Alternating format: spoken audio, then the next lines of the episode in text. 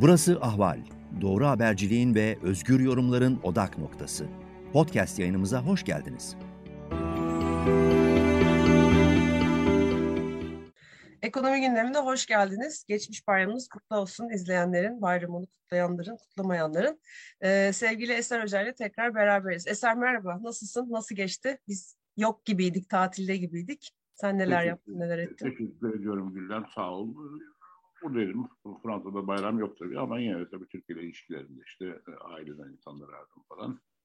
İyi geçti. Ondan sonra e, bütün izleyicilerin de geçmiş bayramlarını kutluyoruz. Teşekkür ederiz biz de onlardan. Şimdi dün, evet, çılgın, ABD, çılgın, evet, dün ABD Merkez Bankası Fed'in gecesiydi, günüydü, Türkiye açısından gecesiydi. Bir beklendiği gibi 50 bas puan arttırdı. Bilanço daraltma pro- programını açıkladı. Bu sene 522,5 milyar çekecek. Önümüzdeki seneyle beraber 2024 ortasına kadar beklenen 3 trilyon dolar e, bilançosunu daraltacağı. Ben sana bir soru sormak istiyorum burada. Buradan bitmemişti ee, konuşma açıklamam. En son en son ekonomi verileri Amerika'da bir dur bir büyümede bir sıkıntı oldu yani şey konusunda. Daralma Acaba var. olmasaydı bir daralma var. Olmasaydı daha mı bir 0.75'e çıkar mıydı acaba şey? Bence çıkmazdı. Çünkü e, daralmanın da kaynağına bak bakınca orada da ithalatın fazla artması yani talep kaynaklı bir e, ekonomiye net ihracatın et, negatif etkisi sonucunda böyle bir daralma var. Dolayısıyla zaten e, çok hızlı aktivite sebebiyle o daralma gerçekleştiği için e, 50 bas puanda kaldı ona rağmen.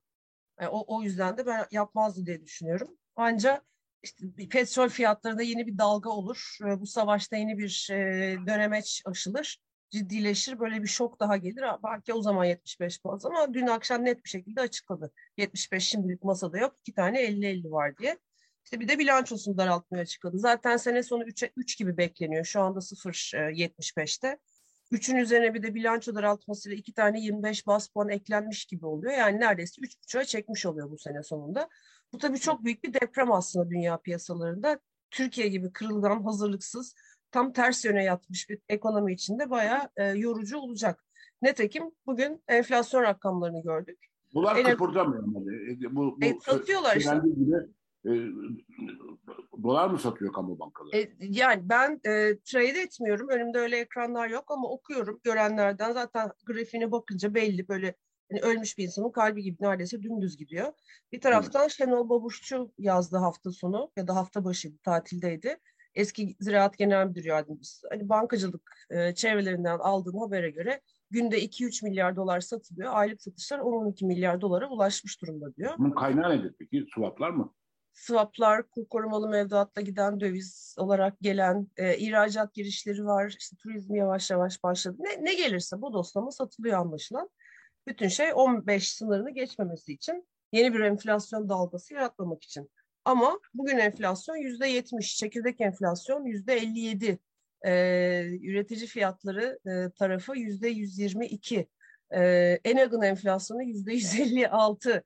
Ee, önümüzde daha yükselme sürecinin devam edeceği. Enag'ın aylık şeyiyle bu TÜİK'inki yaklaşmaya başladı birbirine. Evet ama sonuçta yani ikisi de işte e, en Enag'ınkini akılda tutup TÜİK üzerinden konuşmayı tercih ediyorum ben.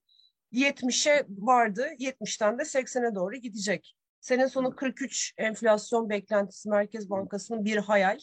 Ee, ben susayım, sen neler söylemek istersin? Ben, ben bir soru daha sorayım. Bir de, bir, bir de şunu da ekleyeyim, dış ticaret verisi geldi Nisan ayı öncü. Orada evet. bakanımız dedi ki ihracat rekor kırdık. Halbuki ithalatta da neredeyse rekor var. Yüzde 40 artan da bir ithalat var. Ee, dış ticaret açığı geçen senenin Nisan ayına göre yüzde 98 artmış durumda 6.1 milyar dolarla. PMI verisi de imalat sanayi için Nisan itibariyle 49.4'ten 49.2'ye gerilemiş durumda. Yani daralma bölgesine geçmiş. Alt kademelerine bakınca daha işsizlik oranına yansımamış bu. İş, istihdam alışı verideki tek artı ama fiyatların maliyet baskıları, fiyatların yansıtıldığı, iç talebin yavaşladığı, talep sorunu olduğu ve tabii ki e, enflasyon dışarıdan da gelen enflasyon, tedarik zincirleri şokunun imalat sanayini negatife çektiği gözük gözüküyor. Yani yükselen enflasyon, yükselen cari açık, açılan bütçe açığı e, ne kaldı geriye? İşte TL'de kırılgan e, bir şekilde korunuyor. Öyle bir durumdayız. Evet yani meşhur Anthony Quinn'in oynadığı Zorba filminde Nereden geldi? neden böyle bir dans sırasında böyle bir laf vardır. Bütün felaketler Dansta böyle bir laf eder ee, ondan sonra. Ama orada felaketler derken karısını falan sayıyor Anthony Quinn. ee, orada şey oynarken pek şey yok ekonomiyle ama öyle bir laf vardı. Tüm felaketler burada diye. Ondan sonra bir, Türkiye'de de maalesef durum biraz e, öyle. Ama sana bir şey soracak. Şimdi yani enflasyonun sorumlusu kanunen Merkez Bankası. Değil mi? Evet. Fiyat istikrarından sorumlu kurum e, dünyanın her yerinde olduğu gibi bize de kanunda öyle yazıyor. Şimdi bir tane başka bir şey daha kurdular. Fiyat istikrar bilmem ne merkezi mi öyle bir şey kurdu ama saçma evet. ne, ne, ne yaptı belli olmayan bir şey. Ondan sonra ben onu ciddiye almıyorum. Yani Merkez Bankası bu işin sorumlusu. Ama ve bu işin sorumlusu olurken de tabii itimat piyasalara sağladığı güven çok önemli bir şey. Şimdi mesela Merkez Bankası Başkanı çıkıyor yıl sonu için yüzde 43 gibi bir hedef koyuyor. Şimdi bunun tutmayacağını bilmiyor mu Merkez Bankası Başkanı? Peki Merkez Bankası Başkanı tutmayacak bir hedefi e, söylerken bunun kurma büyük zarar verdiğini dolayısıyla bu zarar üzerinden Merkez Bankası'nın itibar kaybıyla enflasyon daha da yükseleceğini hesaplamıyor mu? Ee, şimdi bu soru banaysa bence hesaplamıyor. Hesaplıyorsa da umurunda değil. Çünkü Merkez Bankası Türkiye'de uzun süredir hele son başkanın döneminde tamamen politize olmuş durumda. Ee, AKP'nin oyları eriyor ve e, işte en son enflasyon raporuna bakarsak ya kanunu işte onun göreviydi oydu o, o, o gerçekliği geçtik. Evet öyle ama o, o zemini geçti. Ama söylediği şeye yine bir soru soruyorum. Ya yüzde yirmi üçten 43'e çekiyor eser evet, ve hani senede yüzde on iki dokuz diyor.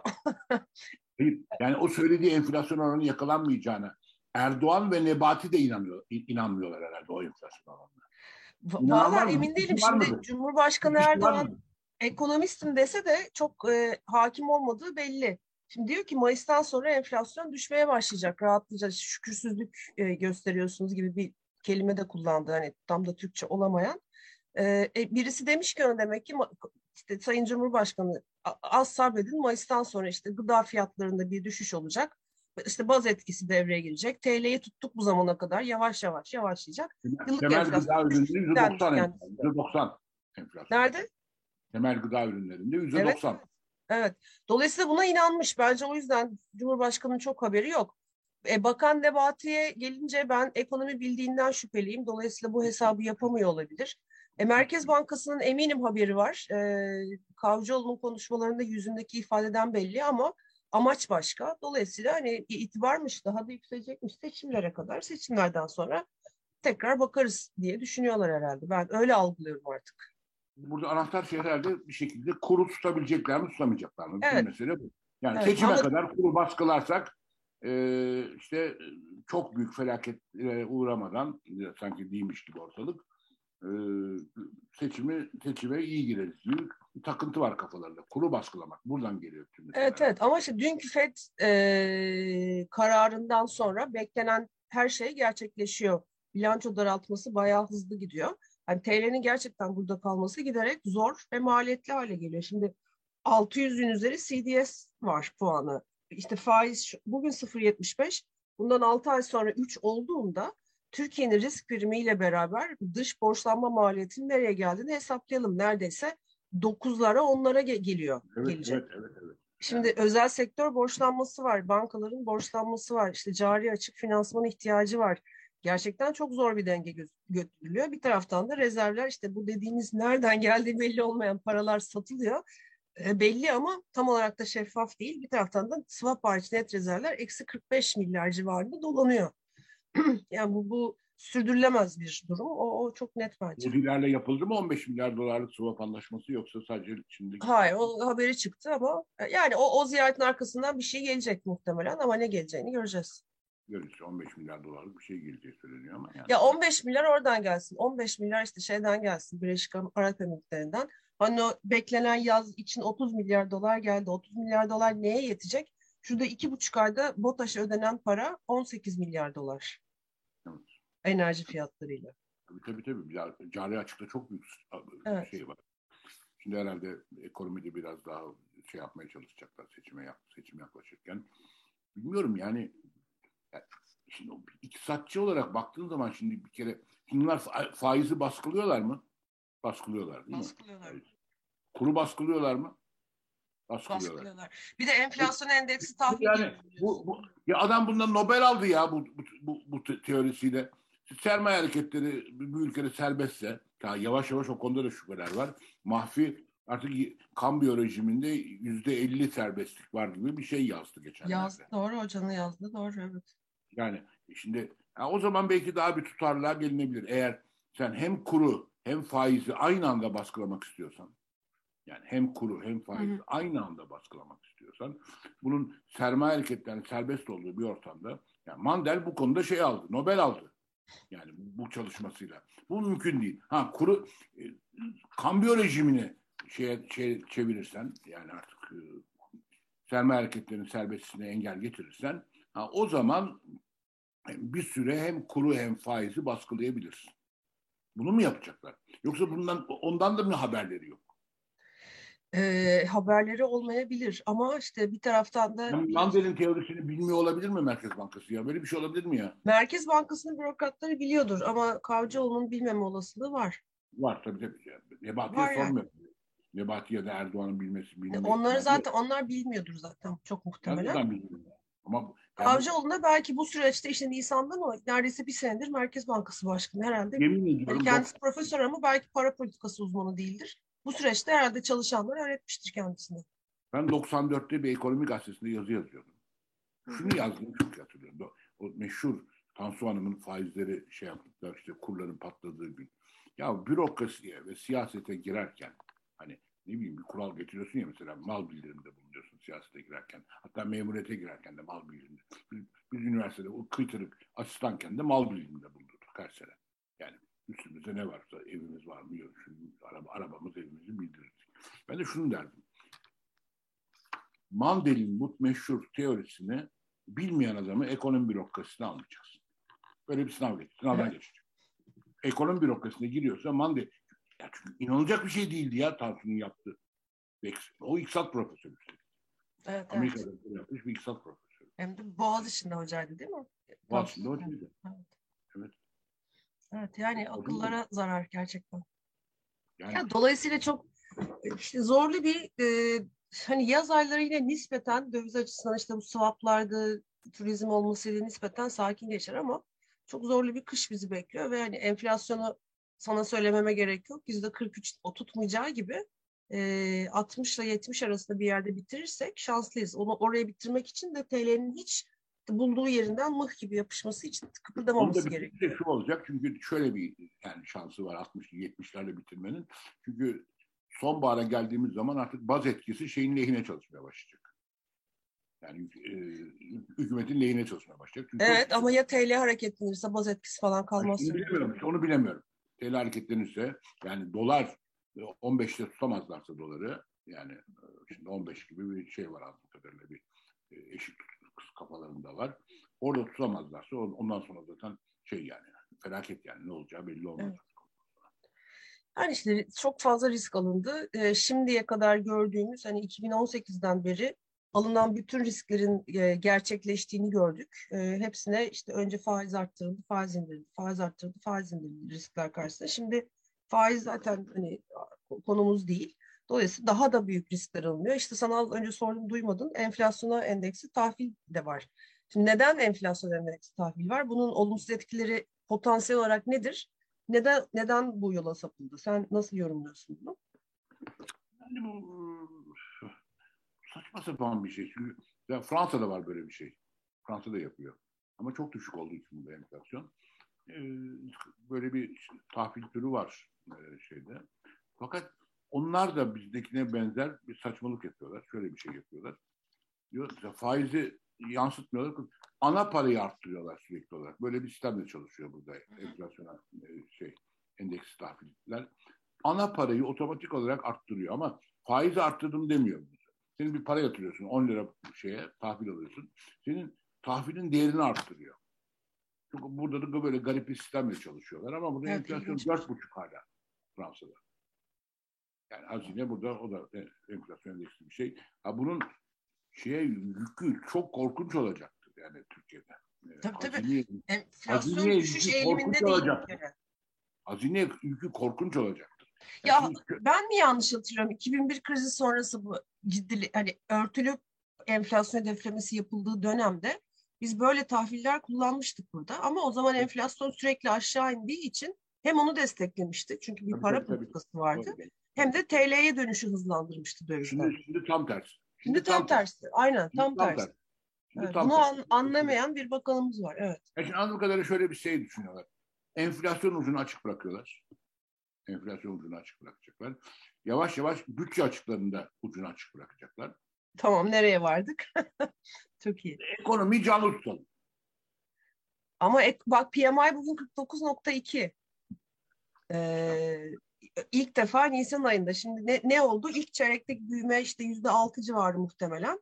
E, insanların soluğu kesildi. Çünkü tüketimlerini erkene çektiler fiyatlar artıyor diye. Şimdi ikinci ve üçüncü çeyrek e, o açıdan çok daha zorlu geçecek. Belki bir çeyrek eksi büyüme o Ankara'daki bir iki iktisat danışmanı şey demişti bunlara. Ya Philips serisi diye bir şey var iktisatta. Evet, demişti, Dolayısıyla siz biraz enflasyonu yükseltirseniz ekonomi şey yapar. Biraz, Ee, biraz orada kilit kelime tabii. Şimdi bu, bunu, bu kadarını biliyorlar. Biliyorlardı Philips serisini. Ama Philips serisinin sadece kısa vadeli, çok kısa vadeli bir analiz olduğunu bilmiyorlar. Evet, Çok kısa vadeli. Üç ay. Max. evet. Bir de Enflasyonu herhalde enflasyonu yüzde hani on- 12'den 70'e çıkarın demedi kimse. kimse. Tabii, serisi demiyor kimse. Yani e, enflasyonu yükseltirsen işsizlik biraz gerilecek. Philips serisi bunu söylüyor.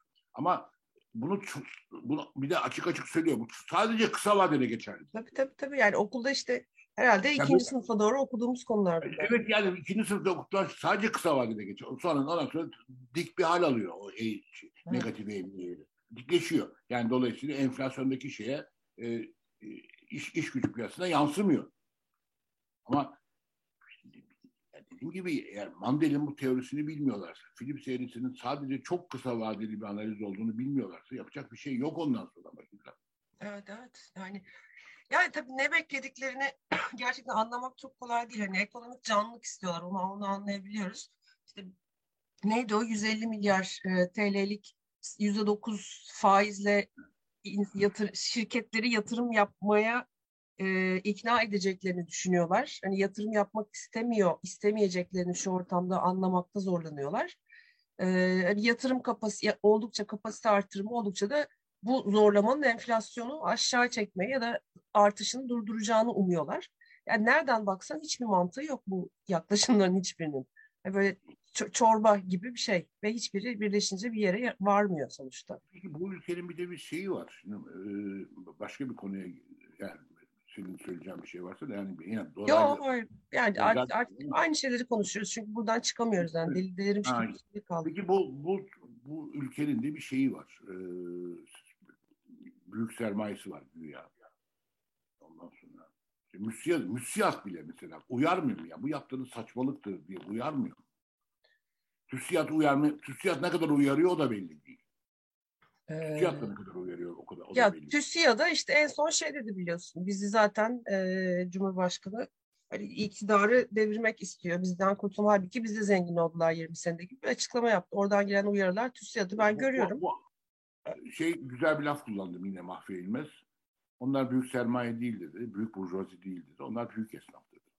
Doğru onu da öyle söyledi. Evet. Güzel, Evet. güzel bir ifadeydi. Hoşuma gitti ama ben bu hafta iki tane yazı yazdım o konuda. Bu haftanın bence en önemli olayı şu Pegasus olayıydı. Yani e, izleyiciler, dinleyicilerimiz de, izleyicilerimiz de İşte işten çıkarmaları diyorsun değil mi? Yani e, Pegasus'ta çalışanları Kadir Gecesi bir yere yemeğe gidiyorlar, rakı içiyorlar ondan sonra. E, işte rakı, kadehler şeyden birisi selfie çekiyor, ne çekiyor artık birisi resim çekiyor. O gruptan birisi de bence işgüzarlıktır öyle bir şey yazmak. E, koyabilirsin resmi ama Kadir Gecesi'nin şerefine işte Allah kabul etsin diyerek. Bunu Evet, evet. sosyal medya komanın E, Ay, ayıp dersin değil mi? en fazla. ben onu dedim yani e- evet en fazla gereksiz derim yani. Gereksiz diyebilirim ben. Yani ben olsam komam derim. Onlar da hatta gereksiz de diyemem. Ayıp. Ayıp çünkü çok izafi bir kavram. O adam ayıp görmüyorsa komuştur. Ben ben olsam komam. Ha, ben de rakı içebilirim o akşam. Hiçbir mahsur yok bence de. Ama ben o resmi komam şeye. Ee, ondan sonra çekilen. Zaten bana şey ayıp gelir. İnsanın kendi yem, yediği yemeği so, sosyal medyaya Evet, koymak evet. bana. Yani çok bana, bu ayıp gelir. Rakıyla alakası yok yani. Böyle sofralar sosyal medyada falan çok çirkin geliyor yani. Müthiş bir e, sıkıntı veren bir şey bu bana. Ama onun üzerine Türkiye'de iki şey ortaya çıktı. Bir tane Şimdi bu en fazla ayıp olabilirdi. Ben de ayıp kelimesini kullandım yazımda. Savcılık soruşturma açtı. Şimdi bir kere yani kanunsuz suç olmaz. Bu şimdi hangi dini değeri aşağılamış bu? Sonra dini değeri aşağılamak da böyle bir yasa mı olur ya? Alenen diyor. Alenen aşağılamak. Ee, şimdi ya bir, bir resim kodu değil, dini değerler aş- a- aşağılanabiliyor mu? Bu kadar mı kolay? Yani rencide olabilir. Rencide diyor. Rencide kelimesi geçiyor galiba kanunda. Ondan sonra. Ya bu kadar mı kolay rencide oluyor bu ina- inanç denen şey ya? Orası öyle. Çok kolay tahrik olduklarını biliyorum evet. Çok kolay tahrik oluyorlar. Çoğu. Her şeyden tahrik oluyorlar. Hatta bir tane hoca vardı şey diyor. Sakalsız erkek olmaz. Sakalsız erkeklerden tahrik olanlar olabilir diyordu mesela. Düşünebiliyor musun? Şimdi Erkek- gel, düşünemiyorum. Gerçekten aklıma Erkek, gelmez. erkek, yani. erkekler sakal bırakacak ki o hocalar, o şeydeki herifleri tahrik etmesin. Vallahi musun? Yani, yani bunu söyle, söyleyenler var Türkiye'de. E, e şimdi ama bunu şimdi savcılık soruşturma açması bir hukuk garabeti ama, ama daha vahimi Pegasus gibi gecede yapılan bir şeydi. Bir çalışanın iş akdini feshetti. Evet. Çok eleştirildi hatta evet. E şimdi Pegasus dediğin ama bir dakika Pegasus dediğin şirket Sabancı. Yani, yani Sabancı grubu. Holding'in ben orada yanlış bir ifade kullandım. Şeyde onu da burada tasfiye edelim. E, Sabancı Holding'in bir şirketi değilmiş şey. E, Pegasus böyle biliyorum. Es- Es- esas esas- holding. Esas. Holding'in, Holding'in şeyiymiş. Ondan sonra. Ama şimdi sonuç olarak Sabancı yani Pegasus dediğin. Şimdi Türkiye'nin en büyük sermaye grubu değil mi aşağı yukarı? Koç'la beraber Evet. işte en büyük sermaye grubu. Daha ya- yanlarına yaklaşan olmadı. Ondan sonra ne muhafazakar kesimden ne seküler kesimden de Eczacıbaşı bile oralarda değil. E şimdi e, bu adam böyle bir sermaye grubu, böyle bir burjuvazi olabilir mi? Yani biraz düşüncesiz hareket etti diye kendi çalışanını işten atan Kadir Gecesi rakı içti diye ve bunu sosyal medyaya kodu diye Çok Böyle yanlış bir bu- zamanın ruhu işte yani zamanın ruhu Ama ama işte zamanın bu- ruhu da ama değişme bu- ekleminde. ama burjuvazi, burjuvazi o demek işte o zamanın ruhuna direnen adam demek. direnen adam. Dünyada, burju, dünyada burjuvazi de öyle Mesela olmuş. Büyük gez tabii tabii burjuvazi evet. Burjuvazi öyle çıkmış. burjuvazi önemli kavramlar bunlar. Bazı şeyleri önderlik eden bazı değişimleri. zamanın ruhuna direnmeseydi burjuvazi olamazdı. Aynen öyle. Eser bu arada bana Zoom'dan uyarı geliyor. Birazdan yayınınızı keseceğim. Süre aşmak üzeresiniz diye. Ama bir dakika yine bu konuya bir şey daha söyleyeceğim. Tamam yani Kaynak- toparlamanı şey için. Kaynaşlı Belediye Başkanı'nın lafını duydun mu? Kadın şarkıcı. Kaynaşlı Belediye Başkanı şu anda Bayan bağımsız- şarkıcı pardon. Evet. Düzce'ye yakışmaz bir kutlamalarla kadın şarkıcı diyor. Bayan şarkıcı. Şimdi bunu ben bayan kadın meselesini atlıyorum. E, Düzce'ye Kadın şarkıcımız da güzel bir cevap vermiş. Kadınları susturamayacaksınız diye. Ee, genç musun? arkadaşımız güzel konuşmuş. MHP'den niye istifa etti bu adam biliyor musun? MHP'nin MHP'den istifa etti şimdi galiba bağımsız belki de AKP'ye geçmiştir. Şeye, e, bizim voleybolculara şey, Dünya Kupası'nda o kıyafetlerini eleştirdiği için. MHP. Öyle miydi hatırlamıyorum. Evet, aynı adam. Şey, Aynı adam. Harika. Aynı adam ama diyor ki ha, sınırları aşmamak lazım diyor. Burada sınır nedir biliyor musun? Bir kadın şarkıcının çıkması sahneye. Evet. Burası Düzce. Evet çok acayip. Yani gerçekten bir yani ne diyeceğini insanın bilemediği bir ortama Bilemediği geldi. bir ortama geldik. Evet. Evet. Öyle, ne diyeceğim? öyle. Ben, de bilmiyorum yani. yani. Bu Kaynaşlı Belediye Başkanı şey o. Bu, bu suçtur ya bir kere. Yani bırak işin şey meselesini. Bu ifade özgürlüğü değildir. Yani bir e, kadın şarkıcı Düzce'ye yakışmaz lafı suç olması lazımdır. Şimdi orada bir, bir, tane çok açık söylüyorum. Namuslu bir savcı varsa orada dava açar. Daha işte. Hadi bakalım izleyelim görelim. Ya da kadınlar şikayet, şikayet ederler. Kadınlar evet. Evet. evet. Kadın Tamam. örgütlerinin devreye girmesi lazım belki. Bir kadın örgütlerinin savcı, savcılığın önünde kuyruk oluşturması lazım. Şimdi. Şikayet dilekçesi vermek için. Evet. Mesela ben stresteyim konuşuyoruz bir taraftan. Tamam canım, güzel. tamam Ama canım. Çok, kesti tamam, kesecek Zoom. Tamam, Çok tamam, hadi. teşekkür ederim bu haftaki katkılar için. Hadi görüşmek üzere. Kolay gelsin. Kolay Haftaya gelsin. görüşmek dileğiyle. %70 enflasyonlu bir ülkede yaşıyoruz. Hadi bakalım. En iyi ihtimalle yüzde yetmiş. Evet en iyi.